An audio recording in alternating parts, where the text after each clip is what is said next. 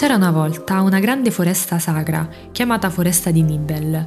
La foresta era popolata di fantastiche e magiche creature in equilibrio con la natura e con lo spirito stesso della foresta.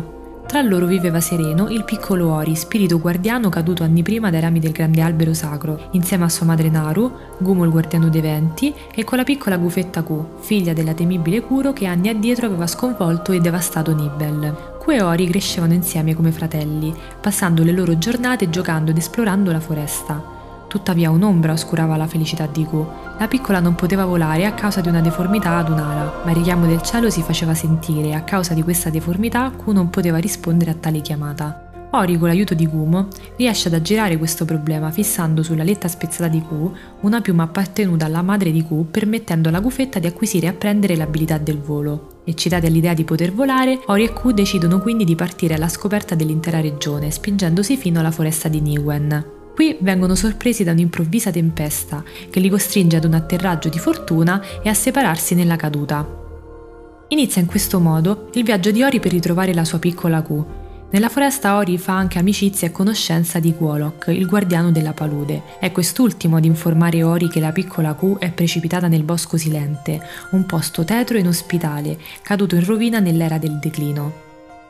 Guidato dal fuoco fatuo voce della foresta, Ori riesce a raggiungere il bosco silente e a ricongiungersi con la sua Q, ma nel corso della fuga dal bosco, Q cade in un precipizio e rimane gravemente ferita. Disperato Ori porta Q da Quolok sperando che lui possa guarirla.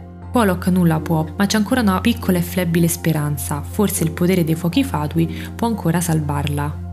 Ci sono cinque fuochi fatui da poter recuperare, il fuoco fatuo Occhi della Foresta, per il quale è necessario inoltrarsi nelle profondità di legno marcio, affrontando le tenebre e il temibile ragno Mora corrotto dal declino, il fuoco fatuo Memoria della Foresta, nascosto tra le vette dei monti di Baur, forza della foresta per cui è necessario immergersi nelle limpide acque dei laghi di Luma.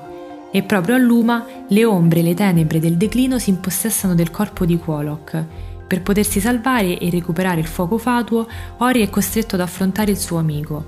Al termine dello scontro il piccolo spirito riesce ad allontanare l'oscurità, ma Quolok ha riportato ferite troppo importanti per riuscire a sopravvivere. Riesce a consegnare a Ori il quarto fuoco fatuo, ma il suo corpo e il suo spirito si dissolvono e tornano ad essere un tutt'uno con la foresta stessa. Con la promessa di salvare non solo Q, ma tutta Niwen dal declino, Ori riesce a recuperare anche l'ultimo fuoco fatuo, cuore della foresta, sito nei deserti ventosi. I cinque fuochi fatui ora si uniscono a formare la luce Seir, cuore del grande albero sacro. La luce non può però tornare all'albero sacro e riportare la pace su Niwen, perché le ombre del declino sono ancora troppo potenti e troppo radicate. Riuscirà Ori a salvare la sua Q e a riportare la luce e la pace nella foresta? E a quale prezzo? Quella che vi ho raccontato eh, è una favola bellissima, ma altri non è che se non la, la, trama del videogioco Ori and the Will of Wisps, che in italiano significa La volontà di fuochi fatui. È una fiaba dai toni ecologisti raccontata da Moon Studios e distribuita da Xbox e Microsoft. Quindi se volete sapere come va a finire e quale destino attende il piccolo spirito, dovete per forza munirvi di una console adeguata. Il videogioco è il suo prequel, che prende il nome di Ori and the Blind Forest, in cui vengono presentati i personaggi e viene raccontata la vera storia di Kuro, che sarebbe la madre della piccola bufetta Q.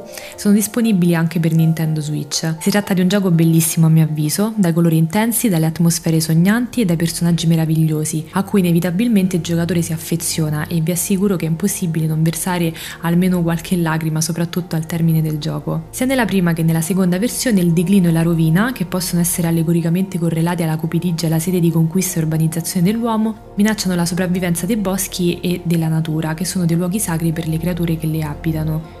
Ori in questo contesto è un portatore di luce, un seme per ricostruire ciò che, che è contaminato e perduto, permettendo all'albero sacro di fiorire di nuovo, la pace e la serenità vengono nuovamente ristabilite nella foresta. Chi pianta un albero pianta una speranza.